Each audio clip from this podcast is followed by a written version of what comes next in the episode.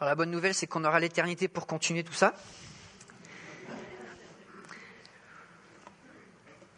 Aujourd'hui, nous célébrons la Pentecôte, le jour de naissance de l'Église, notre anniversaire, où tout a commencé, lorsque Jésus a béni ses disciples avec l'habitation en eux du Saint-Esprit. C'est réellement un jour qui a changé le cours de notre histoire, le cours de l'humanité, rien de moins. Ah oui Je me souviens quand j'étais jeune, des fois j'entendais des pasteurs qui disaient Encore un message de Noël, mais qu'est-ce que je peux dire de plus Encore un message de la Pentecôte, mais qu'est-ce que je peux dire de plus Et des fois, en tant que chrétien, on regarde le calendrier chrétien et on se dit Mais qu'est-ce qu'on peut dire de plus sur les jours qui ont façonné notre histoire et tout changé de notre vie Des fois, je trouve qu'on est un petit peu endormi sur les réalités les plus belles et les plus fortes de notre histoire. Qu'est-ce que la Pentecôte change vraiment? Enfin, c'est une question qu'il faut se poser. On regarde, enfin, on l'a, chanté. Dès la création, le Saint-Esprit était là et il bougeait sur toute chose. On voit ça en, en Genèse. Le Saint-Esprit est là dès le début. Donc, qu'est-ce que ça change à la Pentecôte? Qu'est-ce que la Pentecôte change? Le Saint-Esprit, c'était celui qui déjà donné les dons spirituels. Lorsque Dieu invite Moïse et sa génération à construire un tabernacle, il, va générer des dons spirituels pour des personnes pour construire le temple. Ah ben là, j'ai pas mis le bon verset, mais c'est euh, Exode 31, 1 et 2. Vous pouvez me croire. 1 Samuel 16, 13. Quand David est consacré, qu'est-ce qui se passe? Samuel prit la corne d'huile, le consacra par onction au milieu de ses frères. L'esprit de l'Éternel vint sur David à partir de ce jour-là et par la suite. David, pendant toute sa vie, avait sur lui le Saint-Esprit. Est-ce qu'on peut faire quelque chose pour la gloire de Dieu sans l'aide du Saint-Esprit aujourd'hui? On peut rien faire pour Dieu sans l'aide de son Saint-Esprit. Et c'était pareil dans l'Ancien Testament. Tu ne peux pas faire les œuvres dignes du ciel, dignes de Dieu, sans l'aide de Dieu. C'est la nature de notre relation avec lui. On est appelé à dépendre de lui, à, le craindre, à vivre par la foi. C'est ce que Zacharie dit. Quand, euh, quand le peuple n'a pas d'argent, il se dit mais comment est-ce qu'on va reconstruire le temple?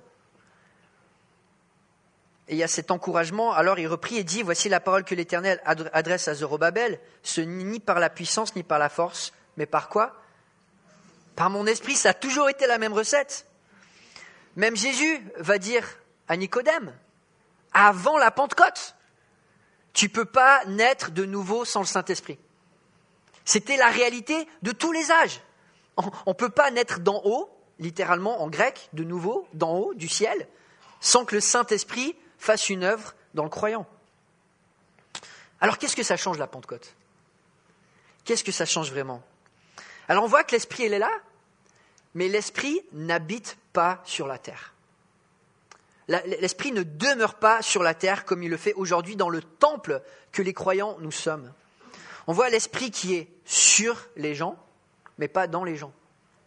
Et notamment l'accès au lieu très saint où Dieu demeure n'est pas accessible que par le grand prêtre une fois par an. Qu'est-ce que ça change alors? Qu'est-ce que ça change tout ça aujourd'hui? Et qu'est-ce qui fait qu'aujourd'hui, ça a changé Qu'on peut avoir l'habitation en nous de Dieu? Le livre des actes, qui est la base de notre histoire de l'Église, qui est le fondement, commence avec deux événements, chapitre 1 et chapitre 2. Ok, c'est un quiz, c'est lesquels? L'ascension et la Pentecôte. C'est sur ces bases-là que nous pouvons aujourd'hui être une Église. Et, toutes les belles choses qui se passent dans le livre des Actes, avec les, les gens qui se convertissent de toutes les nations, pourquoi c'est possible? Parce qu'il y a un roi qui a été reconnu comme roi de toutes les nations au ciel et qui invite les gens de toutes les nations à le suivre. Si Jésus n'était pas monté pour prendre ce trône, il n'y aurait pas ce que nous vivons aujourd'hui du salut de toutes les nations avec autant de force. Jésus disait aussi, si je ne monte pas, je ne peux pas vous envoyer mon aide. Et le Saint-Esprit, c'est lui qui, permet aux disciples de partir, d'avoir la force, d'avoir le courage et de convaincre les cœurs pour le salut dans le monde entier. Sans l'ascension, sans la patte côte, il ne pourrait pas y avoir ce qu'on vit aujourd'hui avec la force avec laquelle on vit.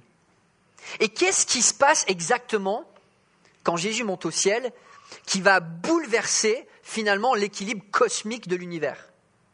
Il y a quelque chose fondamental dans, l'histoire de la terre qui change quand Jésus monte au ciel. Alors c'est vrai que pour nous qui sommes plutôt cartésiens, on a du mal à comprendre que certaines lois qui régissent notre monde sont des lois invisibles.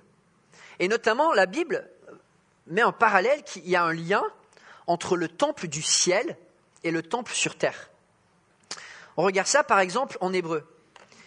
Euh, lorsqu'il y avait le culte qui, se passait en Israël, il dit mais c'est une ombre, c'est une réalité de quelque chose qui se passe au ciel. Et même Dieu, quand Moïse va à la montagne, Dieu lui montre lui-même le tabernacle. C'est pas juste qu'il lui donne sa parole, bah écoute, tu feras deux mètres carrés là, tu feras un petit ange là. Non, il dit regarde le temple du ciel et tu vas faire la même chose sur terre. Il lui montre un modèle qui existe. Le temple sur terre était possible parce qu'il y avait un temple au ciel. C'est ce que nous voyons, il célèbre un, culte qui n'est que la copie, l'ombre des réalités célestes. Moïse en avait été averti alors qu'il allait construire le tabernacle. Regarde, lui dit en effet le Seigneur, et fais tout d'après le modèle qui t'a été montré sur la montagne.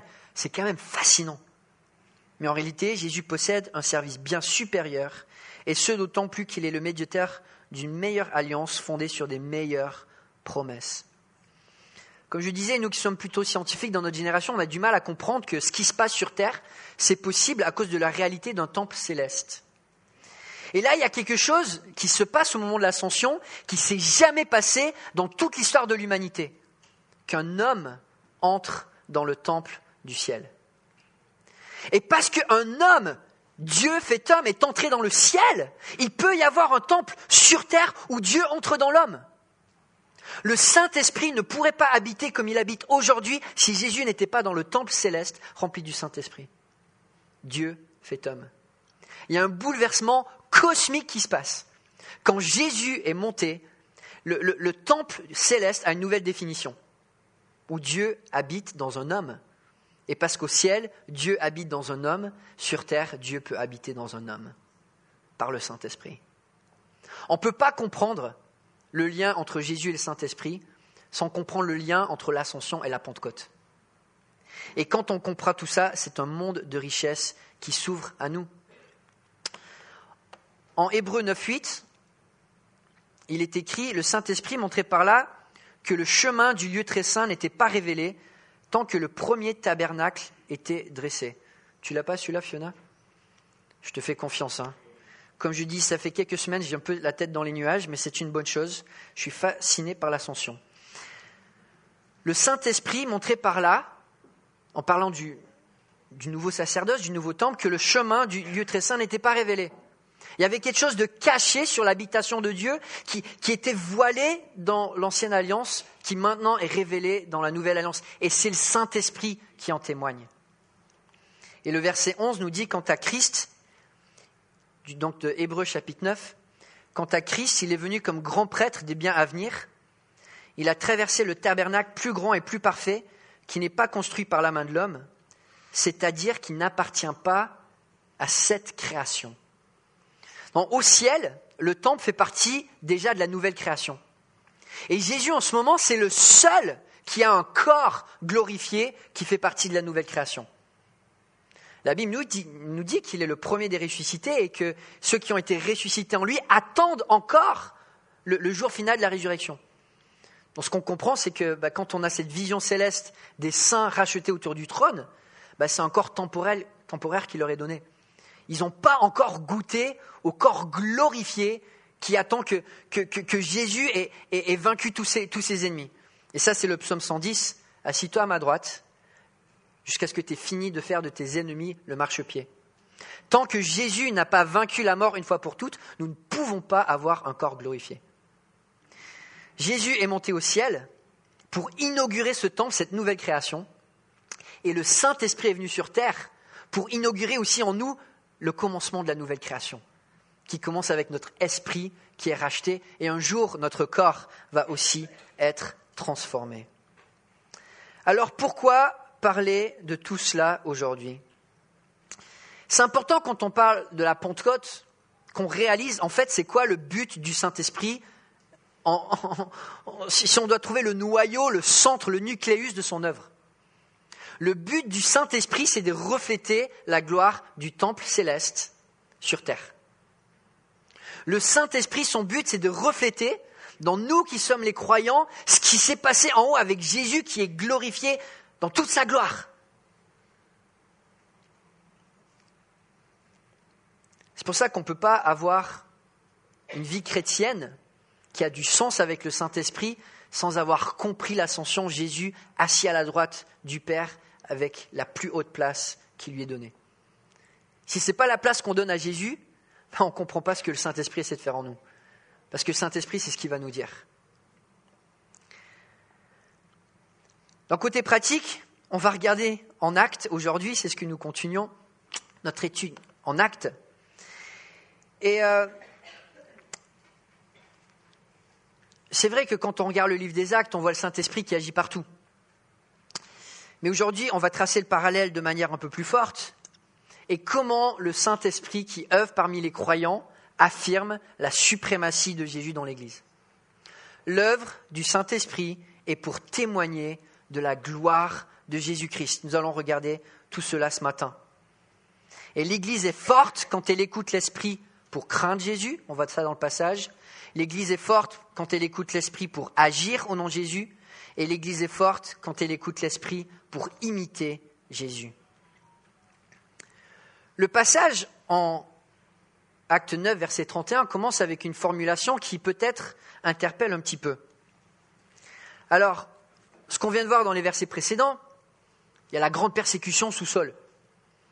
L'Église a été dispersée, des temps très très difficiles. Et puis Paul se convertit, Saul devient Paul, et puis là il y a des, temps de paix qui sont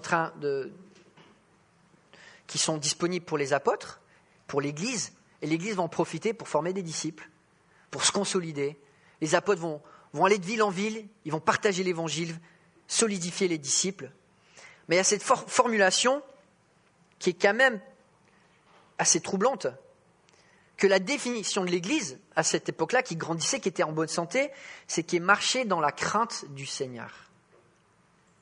La crainte du Seigneur, et elle grandissait grâce à l'aide du Saint-Esprit. Les versets précédents nous disent que bah, là, Luc, quand il fait référence au Seigneur, il fait référence à Jésus en parlant de la résurrection, de, la conversion de, de Saul, on voit les versets 27-28. Alors Barnabas le prit avec lui, le conduisit vers les apôtres et leur raconta comment sur le chemin Saul avait vu le Seigneur, donc il avait vu le Seigneur, on sait que c'était Jésus, qui lui avait parlé, avec quelle assurance il avait prêché à Damas au nom de Jésus. Donc on voit au nom de Jésus, et puis à la fin du verset 28, Saul allait et venait avec eux dans Jérusalem et s'exprimait en toute assurance au nom du Seigneur. Est-ce que l'Église aujourd'hui est définie et reconnue parce qu'elle marche dans la crainte du nom de Jésus. Ça n'interpelle pas un peu de formuler les choses comme ça? Vous voyez ici un petit peu le parallèle entre l'œuvre du Saint-Esprit qui témoigne de Christ glorifié à la plus haute place et puis le rôle de l'Église de suivre un Jésus comme roi redoutable, Seigneur de l'univers. Est-ce qu'on marche aujourd'hui avec la crainte du nom de Jésus parce que c'est ce qu'il mérite Parce qu'il est assis à la plus haute place parce qu'il est le roi de l'univers, le maître de toutes choses. Traitons-nous le, nom de Jésus avec révérence, avec soumission, avec l'honneur royal qui est dû à son nom. Le nom de Jésus dans l'histoire du christianisme, comme dans nos médias, est souvent abaissé. On préfère souvent un petit bébé Jésus plutôt que le roi des cieux qui un jour va juger chaque être qui respire. On préfère parler d'un enseignant qui finalement est plutôt euh, rastacool, apprendre ou à laisser, plutôt que celui qui a pris la position du roi dont la parole est si, est si pleine d'autorité qu'elle définit la destinée de notre univers et chacun de ses contours. On aime parler de Jésus comme frère et ami, et c'est vrai, il est tout ça. Et la Bible nous dit qu'il y a un verset qui parle du cœur de Jésus, il est humble et doux de cœur.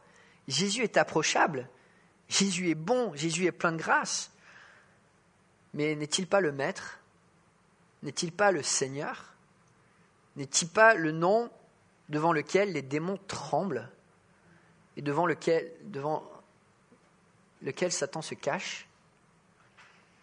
Marchons-nous dans la crainte du nom de Jésus La Bible ne nous appelle pas à avoir peur de Jésus, mais est-ce qu'on comprend vraiment l'autorité dont Jésus s'est revêti en montant à la plus haute place? Que lui seul, lui seul décide où va aller votre âme?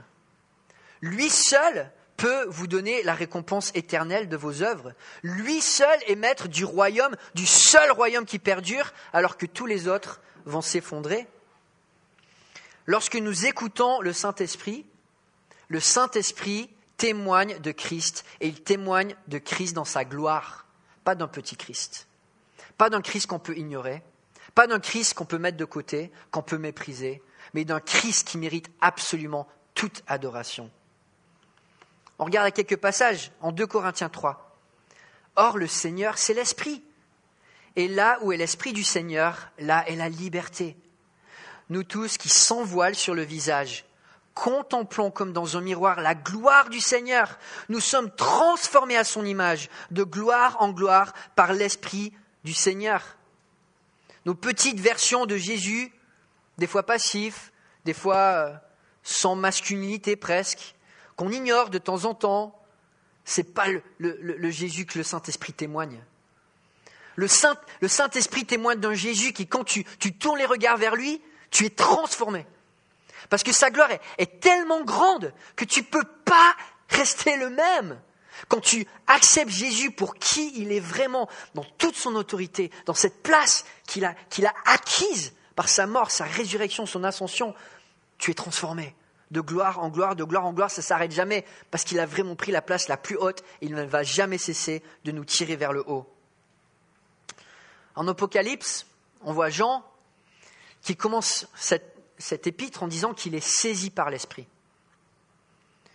Vous savez comment il décrit Jésus une fois qu'il est saisi par l'Esprit? On va, on va lire verset 14 jusqu'à 18. Sa tête et ses cheveux étaient blancs comme de la laine blanche, comme de la neige. Ses yeux étaient comme une flamme de feu. Ses pieds étaient semblables à du bronze ardent, comme s'ils avaient été embrasés dans une fournaise, et sa voix ressemblait au bruit des grandes eaux. Il tenait dans sa main droite sept étoiles, de sa bouche sortait une épée aiguë à deux tranchants, et son visage était comme le soleil qui brille dans toute sa force. Quand je le vis, je tombai à ses pieds comme mort. Il posa alors sa main droite sur moi en disant N'aie pas peur. Je suis le premier et le dernier, le vivant. J'étais mort et voici, je suis vivant au siècle des siècles. Je détiens les clés de la mort et du séjour des morts. Vous voyez comment le Saint-Esprit témoigne de Christ? Du Christ glorifié sur la place d'autorité, de règne qu'il mérite. Ça, c'est qui Christ est vraiment. Alors oui, il est bon, oui, il est plein de grâce, oui, il est accessible, mais c'est lui qui a vraiment pris cette place qui est au-dessus de toutes les places. Et on peut l'aimer, mais on doit le craindre. La Bible nous dit que personne n'a jamais vu le, Père. Et un théologien qui formule ça, je pense, de manière assez pertinente, dit dans l'Ancien Testament, en parlant de la Trinité, on voit le Dieu visible et le Dieu invisible. Enfin, on parle du Dieu invisible, le Père, mais à chaque fois que Dieu se manifeste, c'est qui? Bah, C'est Dieu le Fils, parce que personne n'a jamais vu le Père. Donc qui c'est qui marchait dans le jardin avec Adam et Ève? Dont ils sont allés se cacher tellement son, sa gloire ne pouvait était incompatible avec leur péché. Qui c'est qui s'est agenouillé quand la nuée est venue? Et que Dieu a révélé qu'il était plein de grâce alors que son peuple, Israël, venait de construire le veau d'or. Euh, Moïse s'agenouille parce qu'il a vu une vision de Jésus-Christ.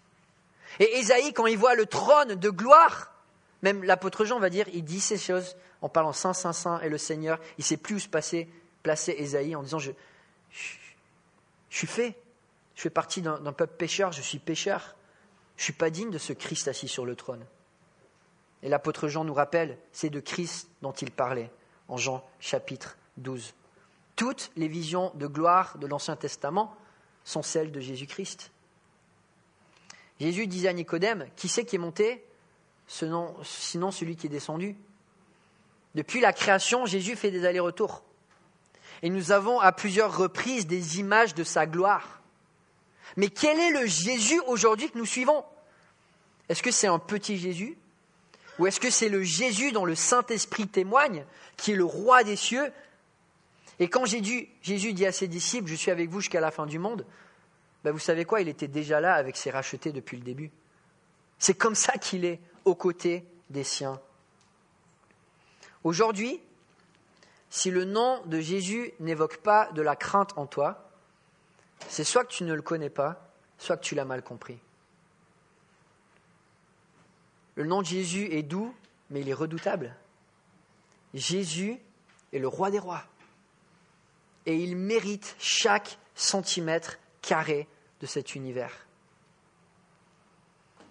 C'est le Christ de l'ascension qui est monté au ciel pour s'asseoir à la droite de Dieu, dont le règne terrasse la mort et l'enfer, et dont le retour est imminent. C'est ce Jésus-là qui va revenir. On voit cette image de l'Église qui est forte, parce qu'elle marche avec l'aide du Saint-Esprit pour comprendre que Jésus est digne de crainte. L'Église est forte dans ce passage parce qu'elle écoute le Saint-Esprit pour craindre le nom de Jésus. On voit dans la suite du passage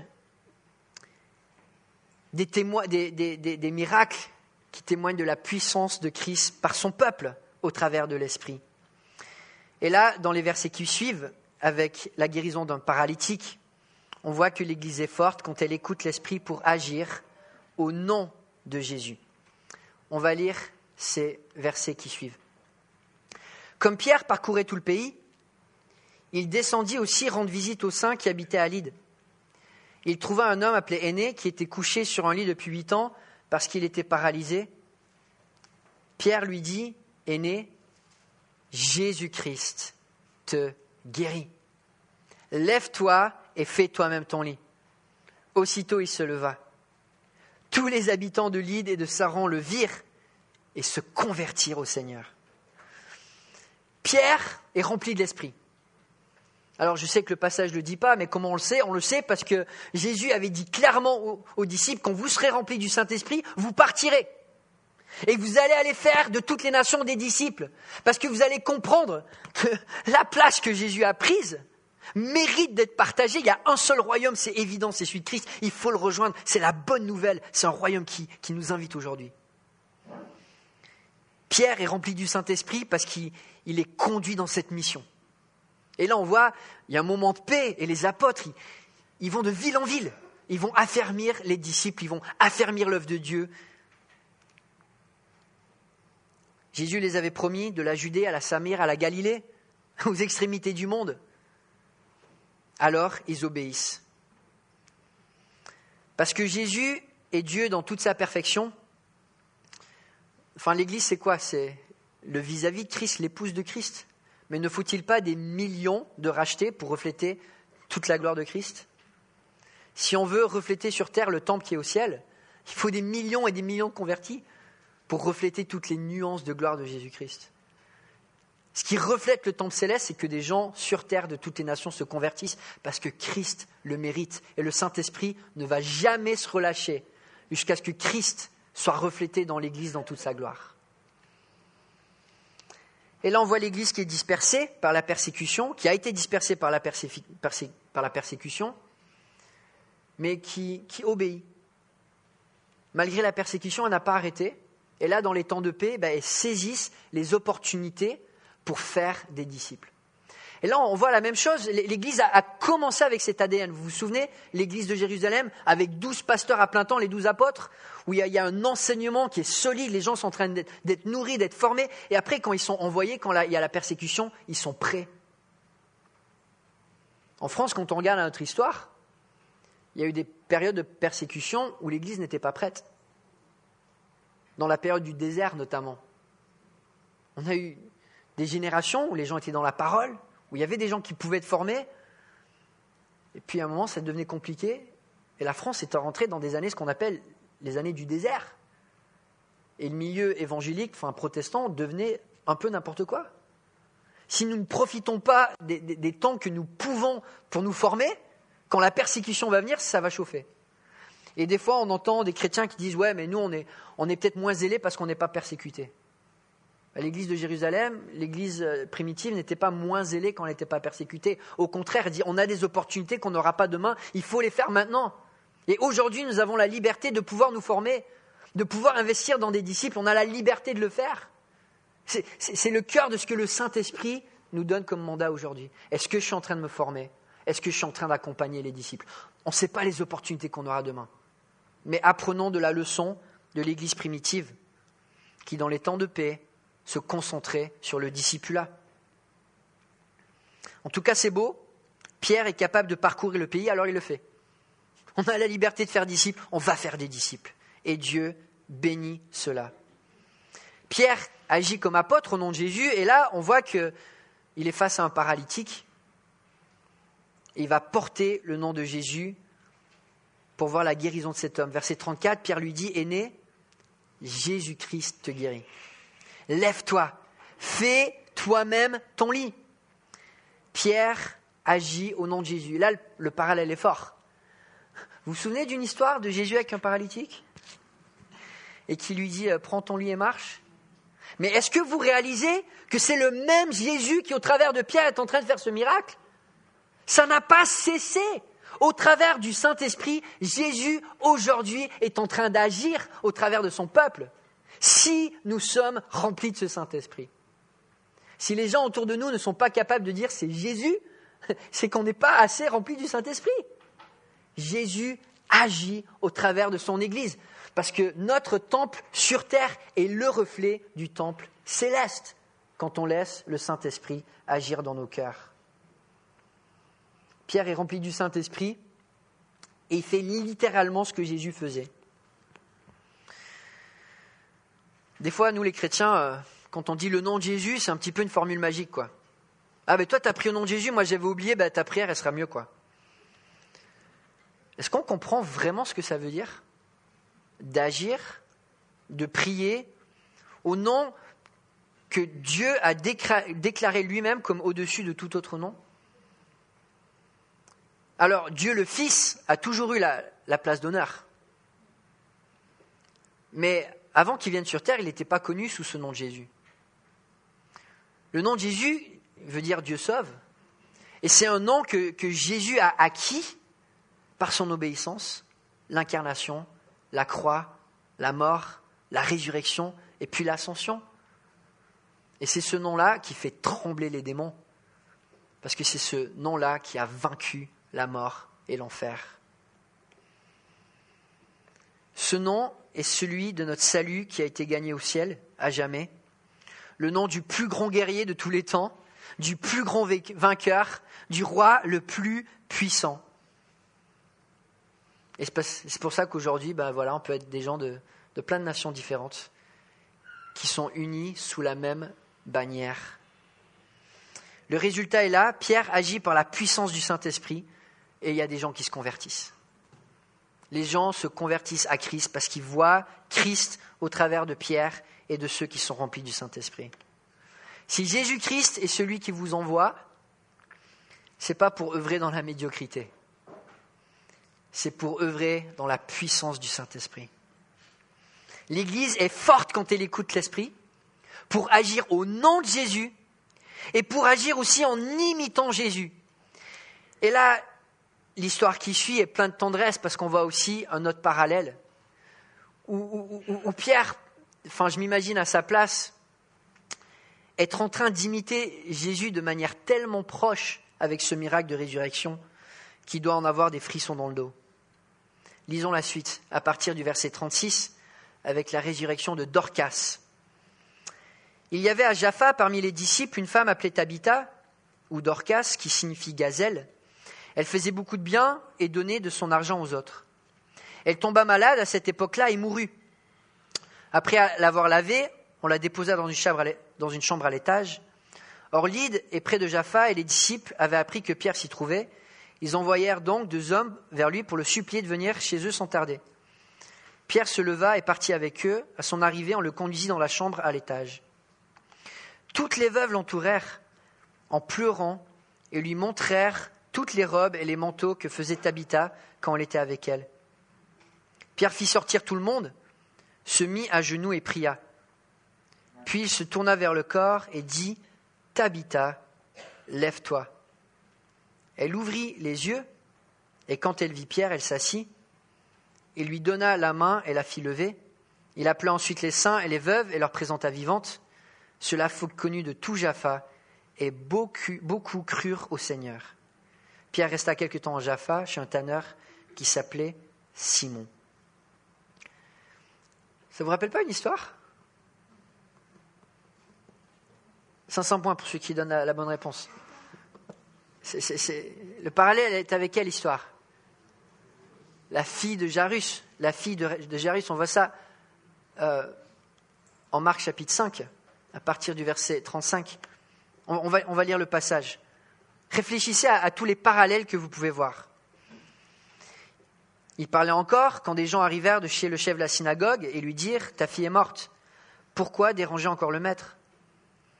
Dès qu'il entendu cette parole, Jésus dit au chef de la synagogue N'aie pas peur, crois seulement. Et il ne laissa personne l'accompagner, sauf Pierre, Jacques et Jean, le frère de Jacques. Ils arrivèrent à la maison du chef de la synagogue où Jésus vit du tumulte, des gens qui pleuraient et poussaient des grands cris. Il entra et leur dit Pourquoi faites-vous ce tumulte et pourquoi pleurez-vous? L'enfant n'est pas morte, mais elle dort. Il se moquait de lui, alors il les fait tous sortir, prit avec lui le père et la mère de l'enfant et ceux qui l'avaient accompagné, et il entra là où l'enfant était couché. Il a pris par la main et lui dit Talita Kumi, ce qui signifie Jeune fille, lève-toi, je te le dis. Aussitôt, la jeune fille se leva et se mit à marcher, car elle avait douze ans. Ils furent aussitôt remplis d'un grand étonnement. Jésus leur adressa de fortes recommandations pour que personne ne le sache et demanda qu'on donne à manger à la jeune fille. J'imagine juste être à la place de Pierre, où euh, voilà, il se fait appeler alors qu'il est ailleurs en disant Voyez, cette femme qui est morte, elle a besoin de toi. Et puis il s'approche et il voit qu'il y a du tumulte, il dit mais j'ai besoin de paix, je prends un petit groupe. Et là, je ne sais pas à quel moment il commence à, voir qu'il y, a un parallèle qui est en train de se faire là. Puis là, il, se met à côté de cette, femme. Jésus avait dit Talita, et là il dit Tabita. Talita Kumi, Talita lève-toi, Tabita lève-toi. Et on voit Jésus qui lui-même est en train d'œuvrer au travers de son disciple au travers du Saint-Esprit. Et c'est ce que Jésus veut faire au travers de nous. D'être vivant en nous pour connaître le même fruit, la même douceur. Et là, on voit des gens qui se convertissent. Pas parce que Pierre est génial, mais parce que Pierre a montré Christ. Parce que Pierre a été témoin de Jésus-Christ. On voit des parallèles, on voit des choses aussi différentes. Très souvent, on voit Jésus qui était un exemple de prière. Mais là, Pierre s'agenouille et Jésus, il n'a pas besoin. Il a juste besoin de parler. Il prend la main, toi tu te lèves. Parce que Jésus est Dieu fait homme. La Bible nous appelle à être des imitateurs de Dieu, des imitateurs de Jésus-Christ. Comme l'écrit Paul aux Éphésiens, soyez donc les imitateurs de Dieu, puisque vous êtes ses enfants bien-aimés. Et vivez dans l'amour en suivant l'exemple de Christ, qui nous a aimés, qui s'est donné lui-même pour nous comme une offrande et un sacrifice dont l'odeur et agréable à Dieu. Aujourd'hui, on peut encore être des imitateurs de Dieu parce que le Saint-Esprit est en nous. Et je ne sais pas si vous saisissez, mais quand Jésus est entré au ciel, il a permis qu'au travers du Saint-Esprit, le ciel descende sur terre. Et c'est pour ça que ce que le Saint-Esprit permet que nous faisions sur terre, en fait, c'est la réalité du ciel. L'unité dans la diversité quand on, chante comme ça, l'amour qu'on connaît ensemble, la, joie, c'est le ciel qui descend sur terre quand nous sommes remplis du Saint-Esprit, le temple céleste dont le voile est ôté sur terre. Lorsque nous sommes remplis de l'Esprit, lorsque nous vivons l'Esprit en proclamant Christ, en agissant par son nom, en imitant ce nom tout-puissant, on peut goûter la gloire du ciel sur terre, la douceur du ciel sur terre, l'harmonie et l'unité du ciel sur terre. Et je finis avec ce verset. Jésus à nouveau qui fait le lien entre le témoignage du Saint-Esprit et la gloire du Fils. Quand sera venu le défenseur, que je vous enverrai de la part du Père, l'Esprit de la vérité qui vient du Père, il rendra témoignage de moi. Et vous aussi, vous me rendrez témoignage parce que vous êtes avec moi depuis le début. Le Saint-Esprit, quel genre de témoignage pensez-vous qu'il rend de Jésus-Christ? Jésus-Christ assis à la plus haute place. Et nous sommes appelés à être les témoins de ce Jésus-là, pas d'un Jésus plus petit que ça. Amen? Prions ensemble.